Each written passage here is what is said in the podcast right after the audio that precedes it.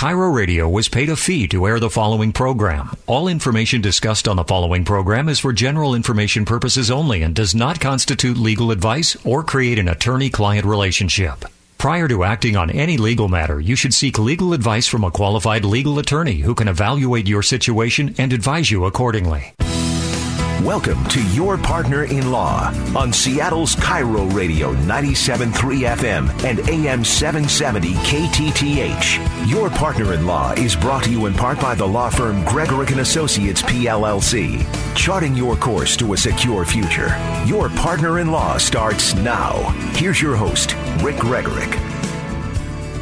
Hey, good morning, and welcome to Your Partner in Law. I'm attorney Rick Gregorek at the law firm of Gregorek and Associates. Hey, we're really glad to be uh, chatting with you this Sunday morning, uh, day before Memorial Day, Memorial Day weekend. Uh, we'll chat a little bit about that. And I've got uh, Ted Hanson with me today, and um, we are, of course, recording this. Uh, it's Friday, so if uh, there's news between now and Sunday morning, I apologize.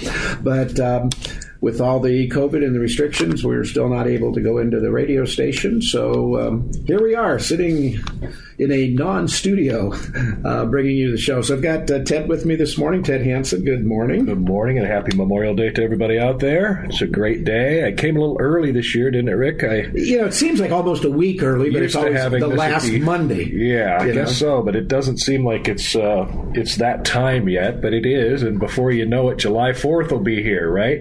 So yeah, lots going on and uh, lots of uh, anxieties and things yeah. like that. And you know, it'll be interesting this year to try to carry carry on like we have for the last you know bit of our lives with these holidays and how that's going to shape up is really going to be interesting. I know that for the Fourth of July, a lot of these cities have already begun canceling, you know, firework uh, celebrations and that sort of thing. And and um, you know, I'll just say this: that some some a big part of me just wants to be American again. Okay, and I I feel like I've been really kind of isolated and, and quite frankly very very you know, good with what, what I have to do for the common good, but it's kind of getting old to me. Let's just put it that way. Yeah, I think, you know, Ted, where everyone's getting anxious. I guess we might call it cabin fever, for lack of a better term, but uh, it is definitely taking its toll. We're certainly seeing on the news, and I mean, you know, it depends on which news station you're listening to, but I think one common thread that we do see is that certainly with the extended shutdowns um, as they continue, um, many of the social issues that are exacerbated as far as uh, drug and alcohol addiction, domestic violence, depression, suicide, just about every other psychological, you know, malady that one could attach. All these things are far greater, and of course, we've heard of people you know, uh, not getting medical attention they need, and they're having heart attacks and strokes. So, uh, folks, um, if you need medical care, 911, it is available, and you need to make sure that you're availing that. Uh, yeah, a lot of people have refrained from, you know, what I would consider to be a critical medical procedure in many cases, you know, heart stents and things of that nature. That to me should not take a back door to the hysteria surrounding this virus. You know, I mean, it, it just shouldn't, but that's just, you know, the way people have approached it, and I, I disagree with that approach. But nevertheless, uh, we should be back in that arena now. It's, at least here in the state of Washington, we are. Well, Ted, you know the fear is something that is you know quite a quite a challenging thing and when you know this thing got started back uh, beginning of the year um, the invisible enemy and you know I, it really is an invisible enemy so to speak and it is something that's devastating to all of us um, overall, I mean, if I look across, you know, our our state, our city, our county, and then really across the country, overwhelmingly, overwhelmingly, people have been pretty darn compliant for quite some time. Now, as this goes on, the longer it goes on, we will begin, you know, more likely than not to see more social unrest, uh, civil disobedience. Um, I think we're seeing that starting in churches and some of the other um, business arenas.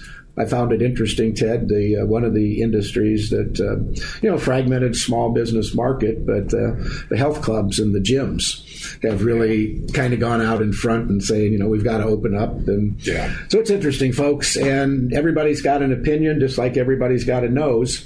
So um, I think what we need to do is all of us be smart and keep our emotions in check when we're discussing this there are more than one points of view on virtually every issue out there, whether it's the efficacy of a drug or it's the interpretation of a law or the impact of a tax program. There's always going to be those proponents of and those against. So um, absolutely, and, and, just the way it is. And the idea of, of just drinking the Kool Aid, Rick, has always been abhorrent to me. Frankly, you know, I mean, I, I and, and, I'm a lawyer, right? So we, we, we come from a different place.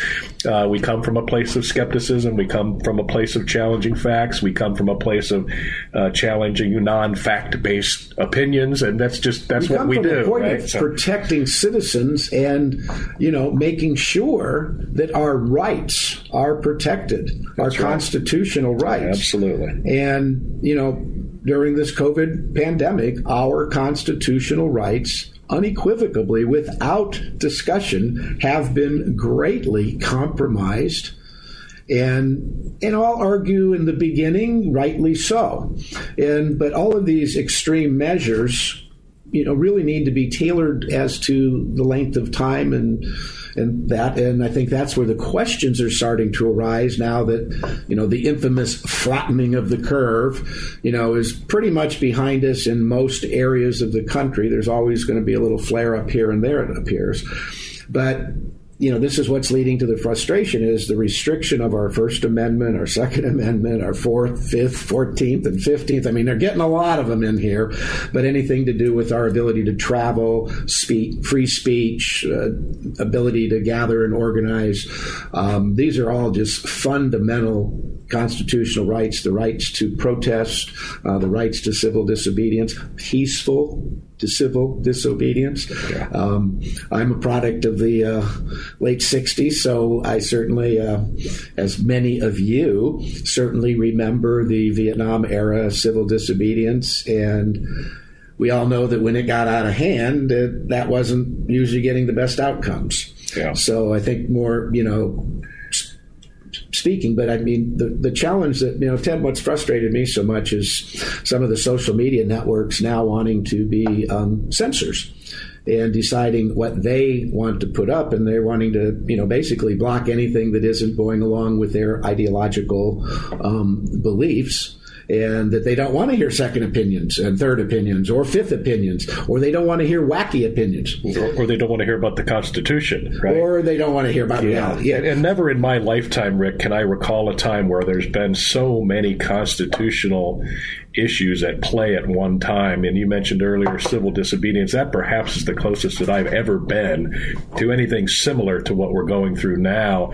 And that certainly was was just a small, small challenge to a constitutional issue of assembly and free speech, and it blew up. And in you know in the in the general public's uh, opinion, that was radically different and radically unpopular for the most part, except for those of us that are you know willing to stand up and say, look, there's another point of view here, and regardless of your point of view, I also have my rights and I intend to exercise those rights. You know, there's, you know, in, in most situations, there's more than one way to accomplish a goal.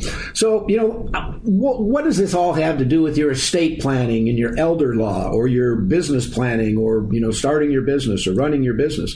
Well, quite frankly, everything. It has everything to do with it because your businesses and your personal lives can only be successful when you're in an environment, when you're in an environment that allows that and when you're in a stay home, shut down mode, um, that impedes that. Okay? It does, and then you know we're we're we, we have been prior to the COVID, uh, you know, planning for the unknown and planning for this topic that we're talking about here, the fear of the unknown and what's going to happen to me in the future, and you know what's going to happen to me today, what's going to happen to me to you know an hour from now, and and all of these things uh, come back to planning of some sort, and estate planning in particular to plan for these unforeseen health consequences that arise as a result of things like this have really opened people's eyes. And we've actually had quite a lot of folks uh, coming through that ordinarily probably wouldn't, that are concerned about their healthcare documents and making sure they have something in place in the event they get, you know, afflicted by this COVID virus. Well, well Ted, it is so important for people to have proper planning documents, estate planning or elder law. That's all depending on your age and health and finances, and that's up the attorney to kind of decide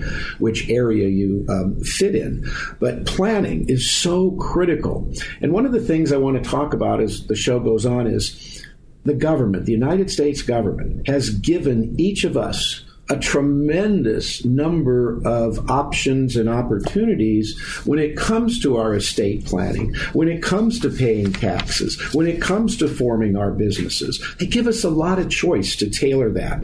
And it's just up to you to take advantage of those choices if you don't take advantage of the choices, then of course the government's going to have some sort of default plan, and that default plan is never going to be in your best interest like your own plan would be something that you've chosen, established, and set up for yourself. That's really a unique thing in the United States. Few, if any other countries around the entire globe offer so many different options and opportunities. We're going to discuss those in the next uh, segments of the show, and we're going to take a quick break. And when we get back, uh, more of Your Partner in Law. You can always find us on the web, yourpartnerinlaw.com. We'll be right back.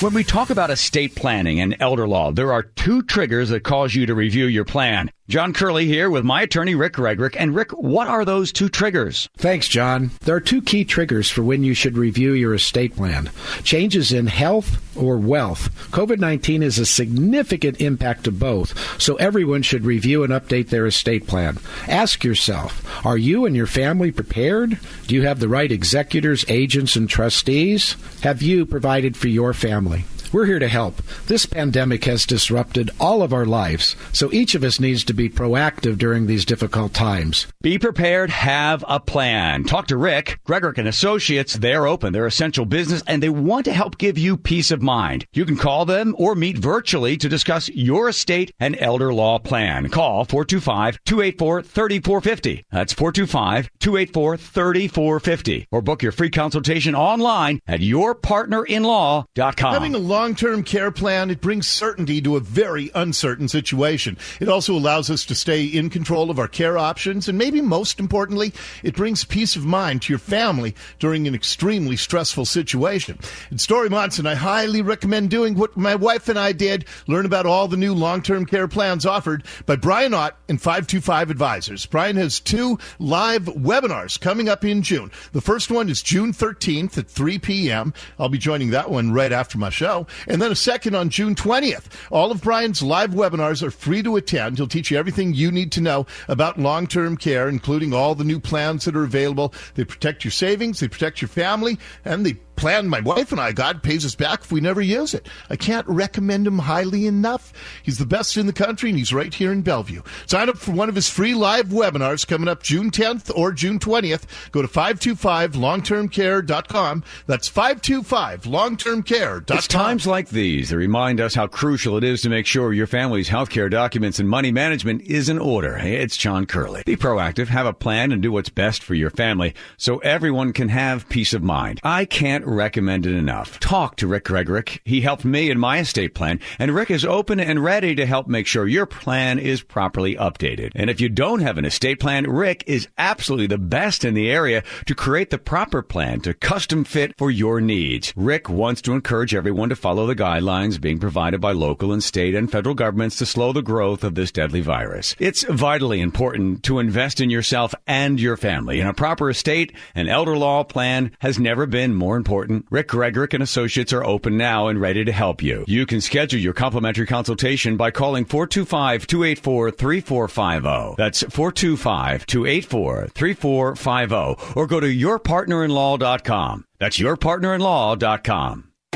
Now back to Your Partner in Law with Rick Gregorek on KIRO Radio 97.3 FM and AM 770 KTTH. And welcome back to Your Partner in Law. I'm attorney Rick Gregorek at the law firm of Gregorek and Associates. We are indeed open for business.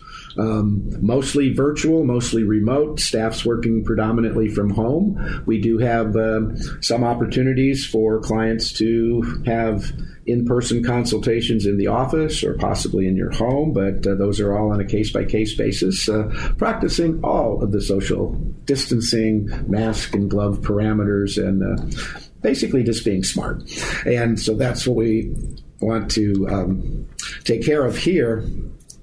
And um, do that. So before the break, we were talking about options and opportunities that the government gives us at the federal level and some degree at the state level. But an off, you know, estate planning is kind of one of those interesting things that it's kind of a blend you do it at the state level. All of your estate plans are done according to your state's laws. But within all of your estate plans is a tremendous amount of federal overlay and um, cooperation and even partnership. A good example would be Medicaid, you know, is a state and federal um, program um, funded by both state and federal, administered by the state, but um, it is a federal program. So options and opportunities. So, you know, first thing we want to kind of look at when we look at your estate planning is first off, which category are you? Are you traditional or elder law? Ted, walk us through some of the the the challenges or the differences in elder law. What you know, what is what specifically we talk about? Well, when we talk about elder law, and we've spent a good deal of time this month because it is National Elder Law Month, uh, talking about some of the concerns of, of elders and what makes elder law practice different from traditional estate planning. And what it boils down to essentially is a heightened focus on disability and other things like housing and you know, planning for your future retirement and do I have enough money and those kind of issues all play into elder law estate planning, and they do play into traditional estate planning as well. So the things that are in common are the tools we use. However, it's what those tools are used for and what those tools say, that is, what those documents say, that's different in elder law planning versus traditional estate planning. Now, your core documents typically will be the same, with the possible exception of some uh, tweaks to you know protect assets in the event of Medicaid or something like that. That that definitely is part of the practice. But by and large, the difference is a heightened focus on disability and how are we going to deal with those issues. So a lot of my clients beyond a traditional estate plan, I get into conversations with them about the possibility of having to go on Medicaid. Do they have enough money to self insure? Are they a, a, a, good candidate to be on Medicaid at some point in the future? And then we talk through some of those issues.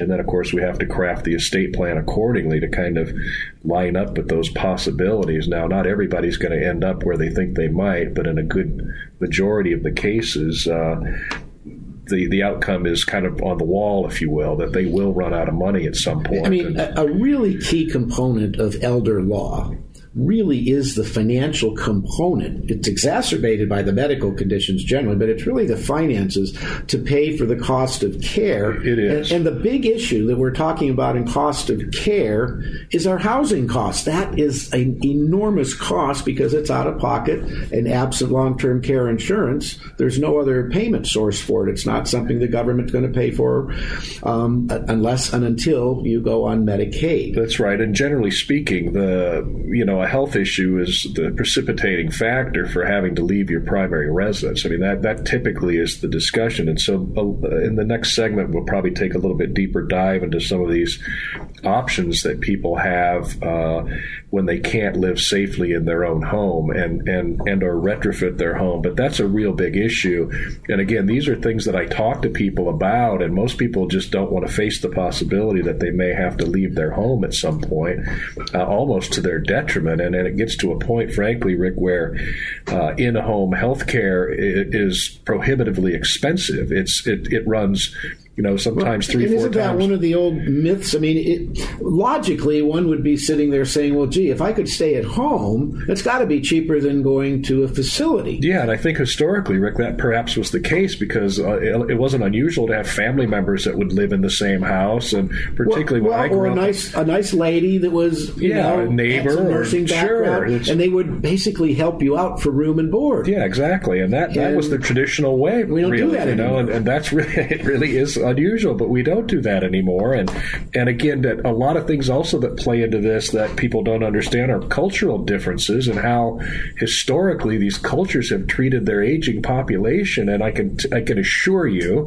that the United States is unique in that respect. That generally speaking, we don't consider that an obligation of ours to take care of our elderly in the same way that perhaps an Asian culture or an Indian culture may approach that subject. So well, there's yes, there's tremendous cultural issues issues in estate planning. There are. And, and, you know, Ted, just as a side topic, that is critically important, and, and it especially is important for folks that you know immigrate into the United States, and especially ones that. Um, aren't, aren't, let's say aren't Christian because our laws are Judeo-Christian based, and it doesn't mean they're not flexible to all religions. Um, but you know, you and I over the years, as we do estate planning, many people have strong opinions on their faith, and and and that's integrated into their estate planning, whether it's uh, for Orthodox uh, Jewish folks or it's for Muslims. I mean, we've done it all. We've yeah. done Latter Day Saints. We've you know all yep. kinds of different Jehovah things. Witnesses. All these groups that have their own unique set of circumstances from a spiritual point of view, religious point of view, that we have to be very conscious of and, and, and, and we have to plan that way.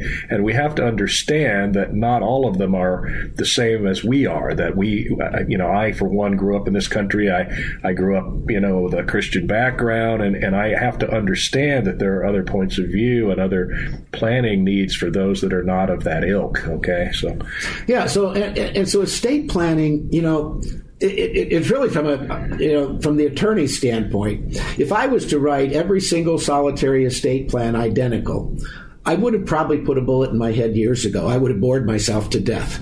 Uh, that's nothing that would excite me. What what really is fun to me is hearing your story, hearing your beliefs, and then being able to come and help put that on paper, such that you know the difficult conversations that we have to have sometimes, such that we can plan for those, and then you know it's really gratifying when clients see those types of things. They go, oh and we get awfully times we get a lot of comments like, "Oh, I didn't know you could do that." I, I, get that all the time.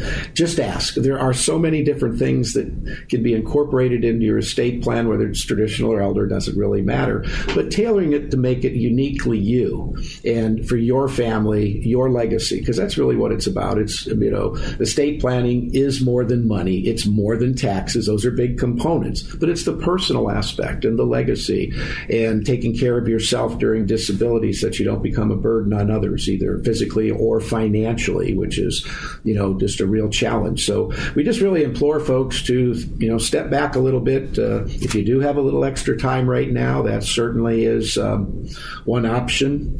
Um, while we generally don't do, um, you know, payment plans and things like that, most lawyers don't. Um, I have been um, working some situations with folks that during this time they'd like to get their planning done, but uh, you know, working out a, a, reasonable payment plan or something along those lines. We really want you to get your estate planning done, and you can always contact contact the law firm Gregorek and Associates uh, through yourpartnerinlaw.com. That's yourpartnerinlaw.com or rjglegal.com. That's the law firm's website. You'll find all our information there and uh, all kinds of information to uh, check out. So so um, make sure you do that. Now, Ted, this housing issue. Um, it, it's staggering how much it costs if you need skilled nursing in home 24 hours a day. This is what, you know, shocks people because these people that come into your home either work for an agency or you have to set them up as an employee. That's you right. become an employer. and that's a challenge too. And you have to pay them payroll and overtime and payroll taxes, FICA, the whole nine yards. And, you know, that's why the nice lady from down the street can't come in and get room and board and take care of you anymore. That is not proper or legal any longer. Yep. Well, that, so that ship has sailed. So that, that that ship sailed. Uh, right. It started actually with the nanny tax, with you know babysitting and au pairs and things of that nature. So, folks, we've got to take a uh, little break here, and when we get back, uh, more of your partner in law. When we talk about estate planning and elder law, there are two triggers that cause you to review your plan. John Curley here with my attorney, Rick Gregorek. And Rick, what are those two triggers? Thanks, John. There are two key triggers for when you should review your estate plan changes in health or wealth. COVID 19 is a significant impact to both, so everyone should review and update their estate plan. Ask yourself Are you and your family prepared? Do you have the right executors, agents, and trustees? Have you provided for your family? We're here to help. This pandemic has disrupted all of our lives, so each of us needs to be proactive during these difficult times. Be prepared, have a plan. Talk to Rick, Gregorek and Associates. They're open, they're essential business, and they want to help give you peace of mind. You can call them or meet virtually to discuss your estate and elder law plan. Call 425-284-3450. That's 425-284-3450. Or book your free consultation online at yourpartnerinlaw.com. Having a long-term care plan, it brings certainty to a very uncertain situation. It also allows us to stay in control of our care options, and maybe most importantly, it brings peace of mind to your family during an extremely stressful situation.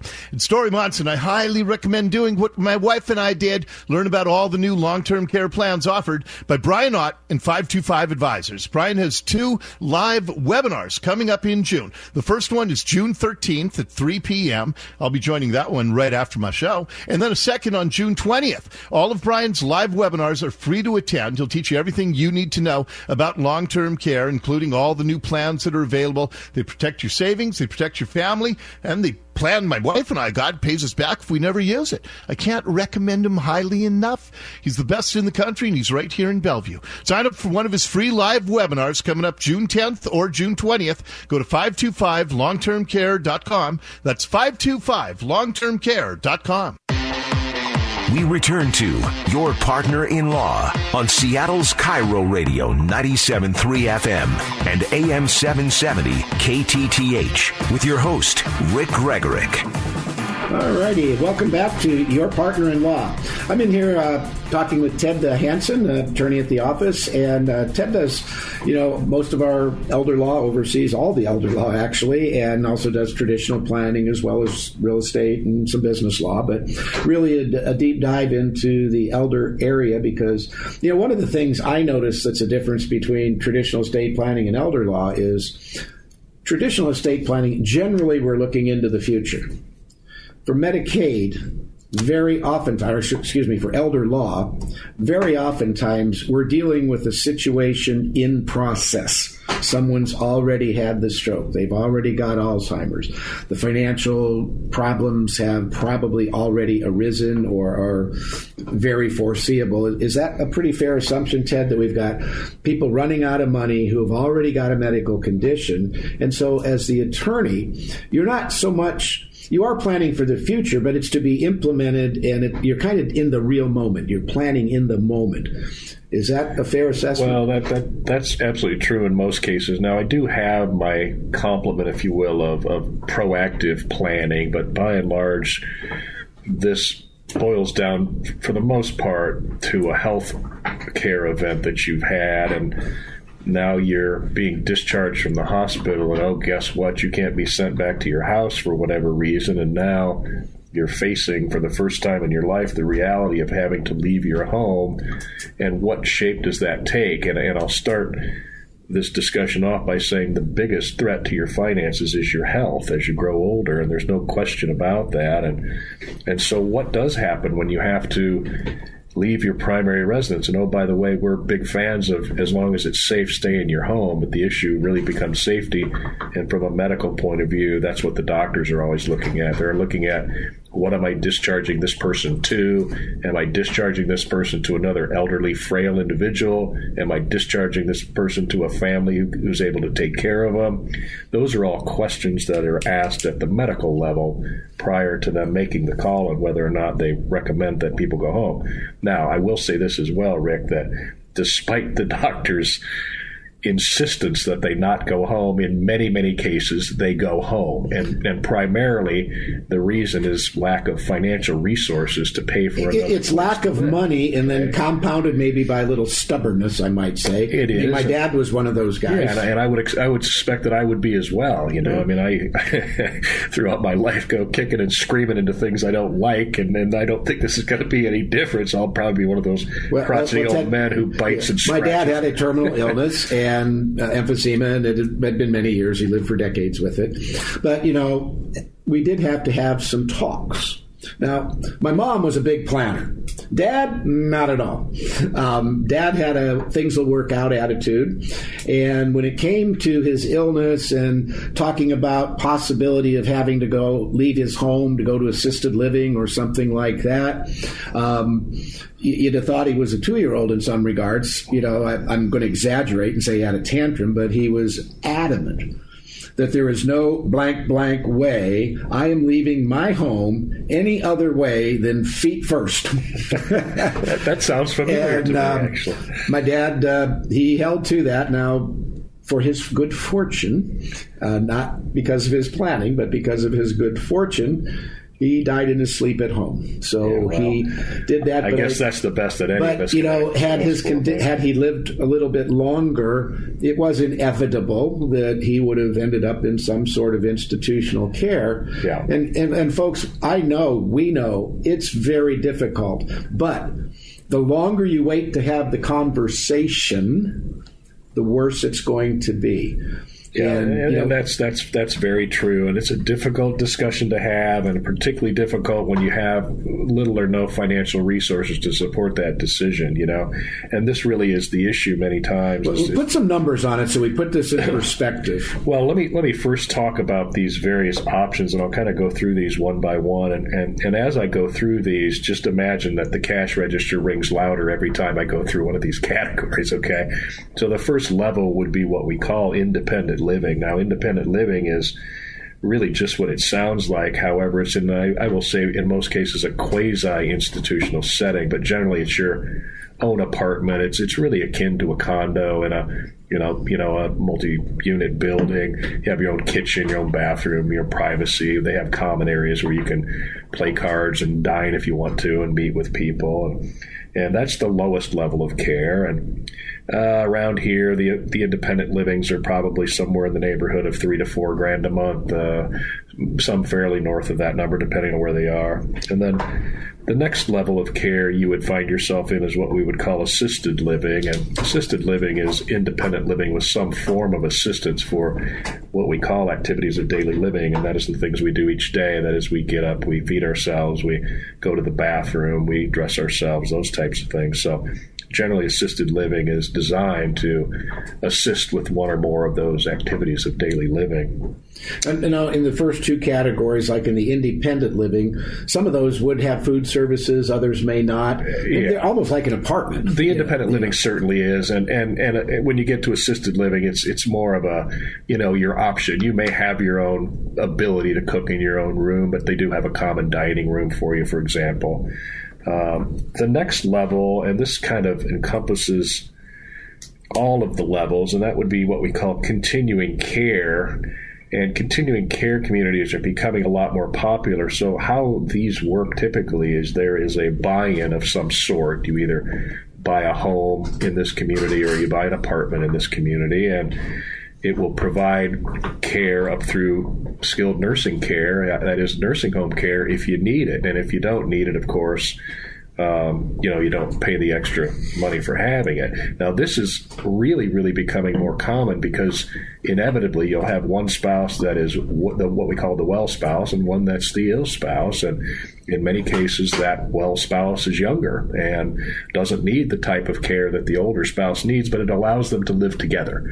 And it allows them to live together in a setting much like their home with a little bit of more bells and whistles with respect to food service and those, those types of uh, services, right?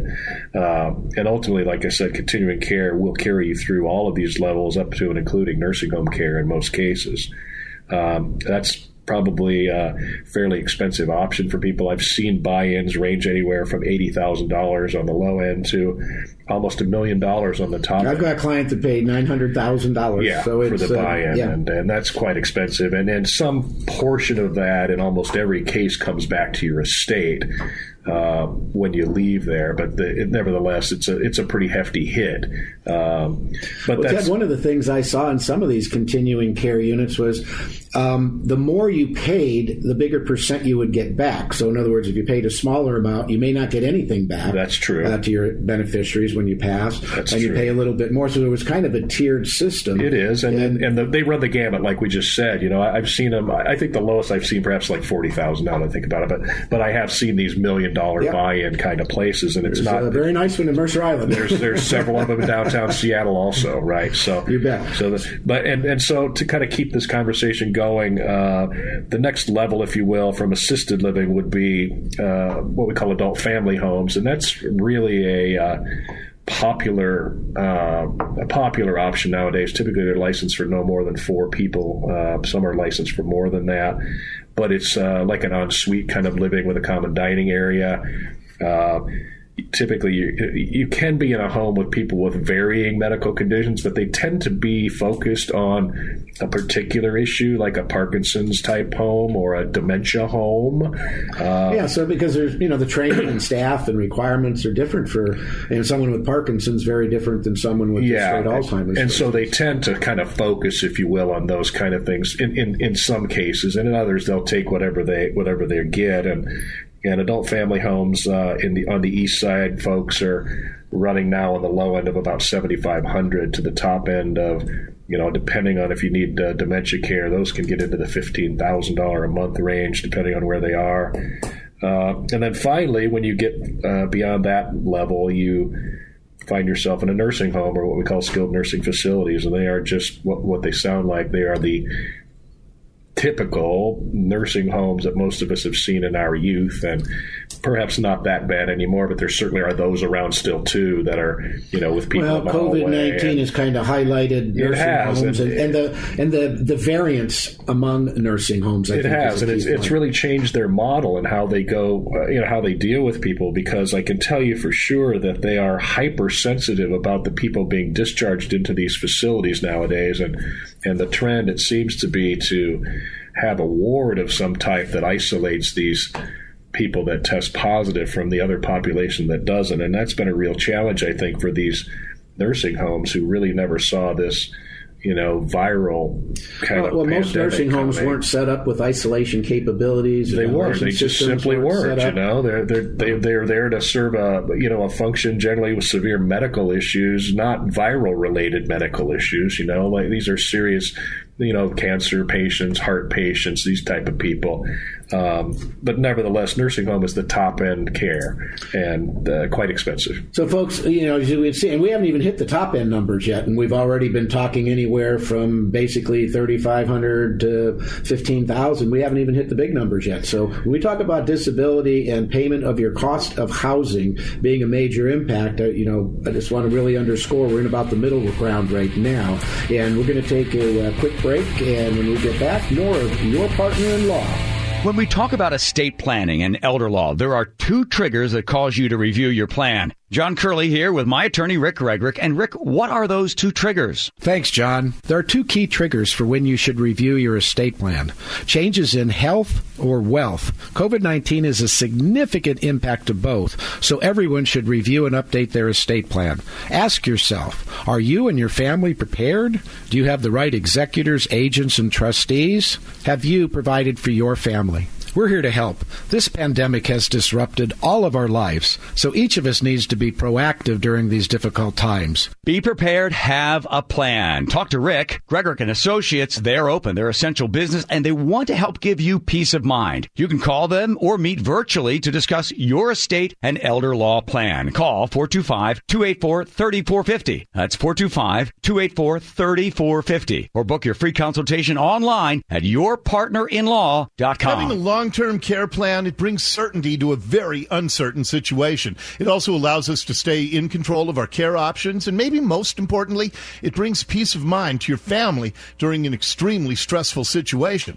In Dori Monson, I highly recommend doing what my wife and I did, learn about all the new long-term care plans offered by Brian Ott and 525 Advisors. Brian has two live webinars coming up in June. The first one is June 13th at 3 p.m. I'll be joining that one right after my show. And then a second on June 20th. All of Brian's live webinars are free to attend. He'll teach you everything you need to know about long term care, including all the new plans that are available. They protect your savings, they protect your family, and the plan my wife and I God pays us back if we never use it. I can't recommend him highly enough.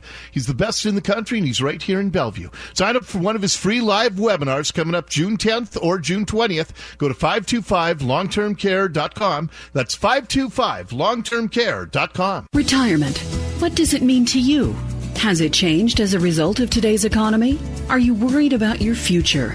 Could there be stormy seas ahead?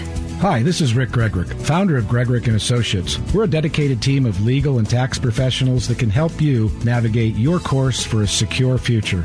Whether you're just thinking about your retirement or you're well into your retirement years, whether you're single, married, or involved in a domestic partnership, we can help you create your necessary legal and tax planning. I'm so glad I found one firm that can help me with all my legal and tax needs. Call today for your free consultation. 425 284 3450. That's 425 284 3450. You can also sign up for a partner in law event. Just go to yourpartnerinlaw.com and find the elder law or estate planning course that's best for you.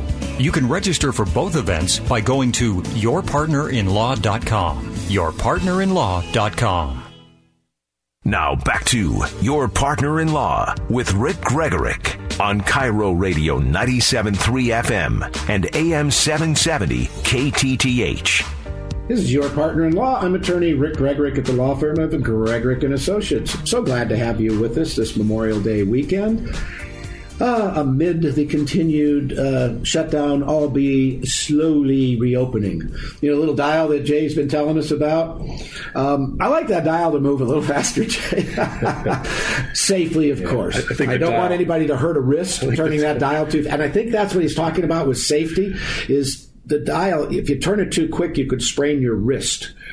so we want to make sure that you know we do that. But I think um, mine's, mine seems like it's stuck. Actually. it's stuck. Yeah. Yeah. So, yeah. Are you sitting there banging on it? You know, come on. yeah. It's stuck. I keep pushing it in and nothing changes. Right? know. We're all anxious, chomping at the bit to get back to our life, uh, get back to, you know, sitting on the beach. The new abnormal. You know, just having, uh, just getting our life back, being able to interact with people. Um, human beings are gregarious by nature, and we, you know, we are a grouping, communal type people. We're not meant to live solo lives in isolation. This doesn't work very well for us. But um, it's been a long haul, and um, we've got a ways to go, and we certainly have. Um, an uncertain economic uh, future right now. Um, I'm I'm a forever optimist.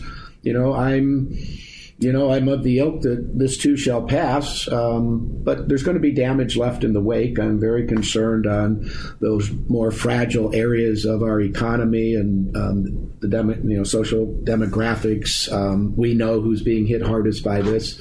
Um, and we need to really have a full court press on protecting those vulnerable seniors in um, that. And then I think just being smart for the rest of us with each other and being respectful of each other and, you know, not mocking certain things. I mean, you know, a mask is not that big a deal. It's an inconvenience, but it's not that big a deal. Um, it won't be forever. So I'll just leave it at that. It won't be forever. So, Ted, we're talking about the cost of housing if you need care, um, any type of care, whether you know it's uh, following a stroke or a heart attack, or you have Parkinson's or MS or Alzheimer's, or my goodness, the list goes on and on and on. The more specialized care you need, the higher the cost.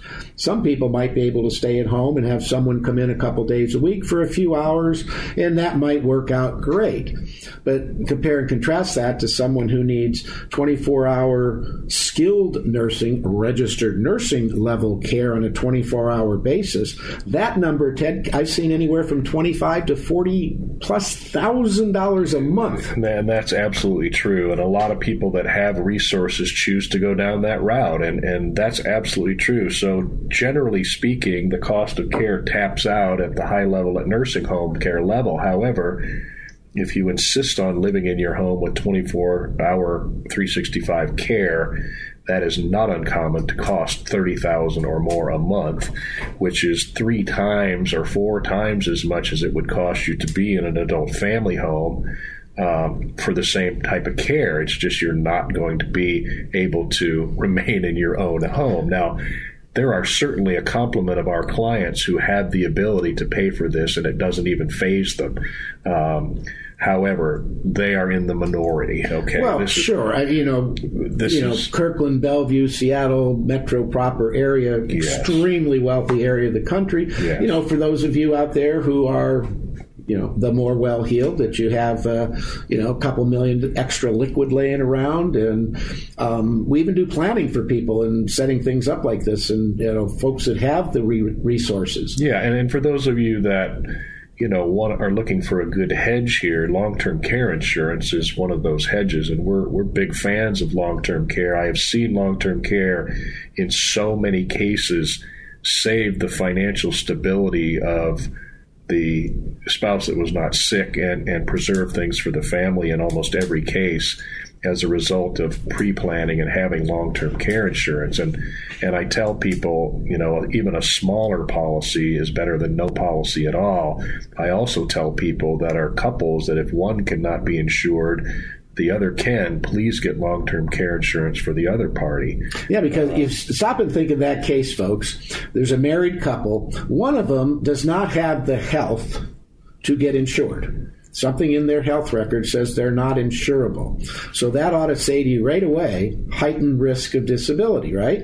So the surviving or the, the other spouse that is eligible, the reason they want to get insurance is if that sick spouse, the one that's not as healthy, if they need long term care, it's going to deplete an awful lot of that couple's resources, if not everything. Absolutely. So by having the long term care policy for the spouse, that may just be their only lifeline absent going on Medicaid. Absolutely. And, and it's a much better quality of life having long term care insurance generally assures you a certain level of of care that you certainly will not get in the Medicaid context and and allows you a better quality home and, and generally speaking you know, the more money you have, the better quality of care you receive. I, I think this is, should be no surprise to people, but it's absolutely well, well, true. T- correct me if I'm wrong, but my understanding is that many, not all, but a good number of the um, facilities, if you come in for a couple of years under private pay, in other words, even if you know insurance, but in other words, it's not government pay.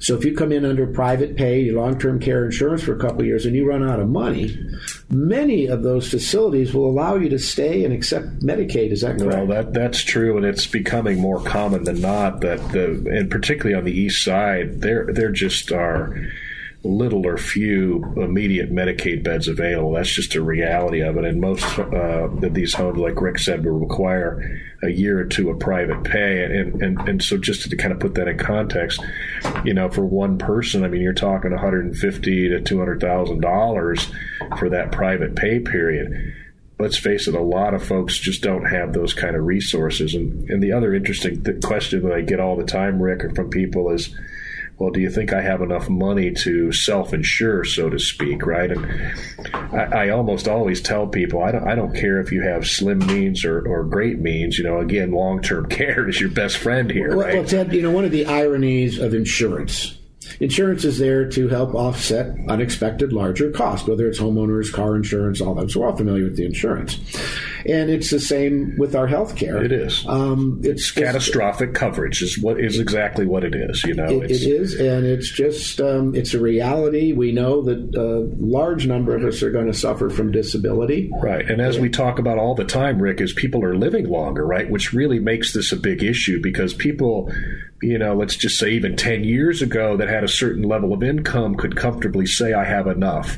Uh, but nowadays, you don't know if you're going to be one of those you know, new 80s. That is, 100 is the new 80 for those well, of you that don't know. Think, if you were afflicted with Alzheimer's and, and, it was a bad case and you had to go into a memory unit um, and you're there for over a decade, uh, oh, it's, folks, it's, there's a, not it's a million many, dollars. There's not know? many out there who are going to sustain that for 10 years. In fact, well, most aren't going to sustain it for more than 90 days. No question about it. So it, this is a serious problem. But I do get that question about self-insuring, right? And I get it from young people, and I say to them, look, you know, I, I, I you know, I prefer, I prefer to tell you you don't have enough money, frankly, you know, but and I have no way to predict where this is going to go in the future. You know, this is this is a this is a function, a, a result of the aging population, and for the first time in this country's history, we have this group of people aging in that's creating this market out there for this type of care and and all of its attendant costs are, are not cheap and, and it's not going to go down okay so I, I, I would venture to say 10 years from now we'll be talking easily double these numbers for, for I, this would type think of so. care I mean living longer isn't always pretty. Yeah. Um, you know, we've got the you know the issues of quality of life, and you know we constantly are making uh, medical advances and breakthroughs, allowing us to live longer. And um, I think we also need to make sure that we're working on that quality of life issue. Well, most of us that's don't. it, right. Most of us don't want to spend the last two years of our life laying in a bed in a nursing home, Yeah, right? absolutely. I mean, so that's- part of that's it. your lifestyle up front and everything, but you know some of it's just random. It's Yeah, Mother it, Nature. it is, and it just happens. But this is uh, this housing issue uh, is really, really, really a big deal, and and and having a discussion about how to plan for that is for most people it's just not easy, and it really starts to get complicated in our world where you have what we call blended families, and you've got you know, one spouse is sick with children and the other well spouse has children and the well spouse's children don't want the well spouse's money being spent for the ill spouse's care. And, and Did you guys map all that out? Okay. So, you know, it, it is, folks. Um, it's challenging. Um, you know, it's Memorial Day weekend 2020. One for the record books, I'm sure. So we want to. Um, you know, let's be safe and sane out there, um, folks. Uh, the law firm is open. We're here to help. We'll we'll answer any of your questions. You can just call us on our phone number 425-284-3450. That'll get you through to the office. 425-284-3450. Of course, you can always find us on the web. Yourpartnerinlaw.com. That's an easy one. RJGlegal.com. That's the uh, law firm. If you can't remember all that, just mynorthwest.com. Look for the show, Your Partner in Law, and they'll get you there. All the shows are podcast there, and uh, you can uh, get those from mynorthwest.com. And I hope you all are um, doing well. And um, my condolence to everyone who suffered through this and all the death here in the state of Washington across the country and around the world. Uh, truly tragic. And uh, hopefully the worst is behind us and uh, better days are ahead. So hopefully that uh, we'll all pull through this and uh, look back on this, and we'll be telling our grandchildren stories of COVID nineteen. We'll be back next week. Thanks for listening to Your Partner in Law with Rick Gregorek.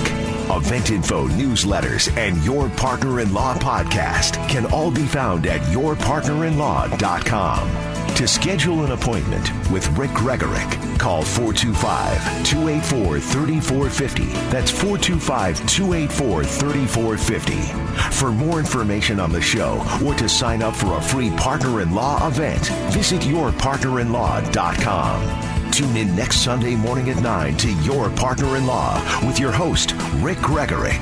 Simulcast on KIRO Radio 97.3 FM and AM 770 KTTH.